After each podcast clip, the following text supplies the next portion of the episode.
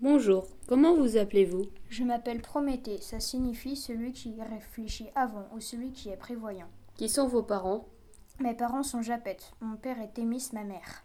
Avez-vous des frères et sœurs Oui, j'ai un imbécile de frère. Comment ça un habitude de frère Il réfléchit tout le temps après qu'il a fait une action.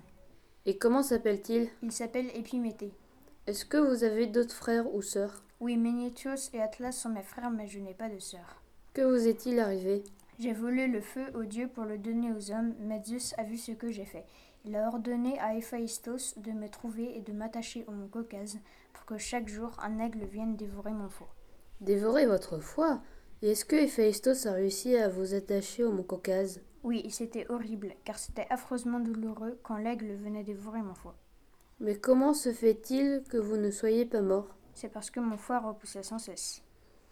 Mais comment vous êtes-vous libéré C'est Hercule qui m'a libéré en tuant l'aigle d'une flèche et en enlevant les chaînes qui me gardaient prisonnier de l'aigle. Waouh, quelle aventure Merci d'avoir répondu à nos questions, Prométhée. Exposé réalisé par Lucas Charon et Clément Poilvet, et notre euh, source principale a été Wikidia.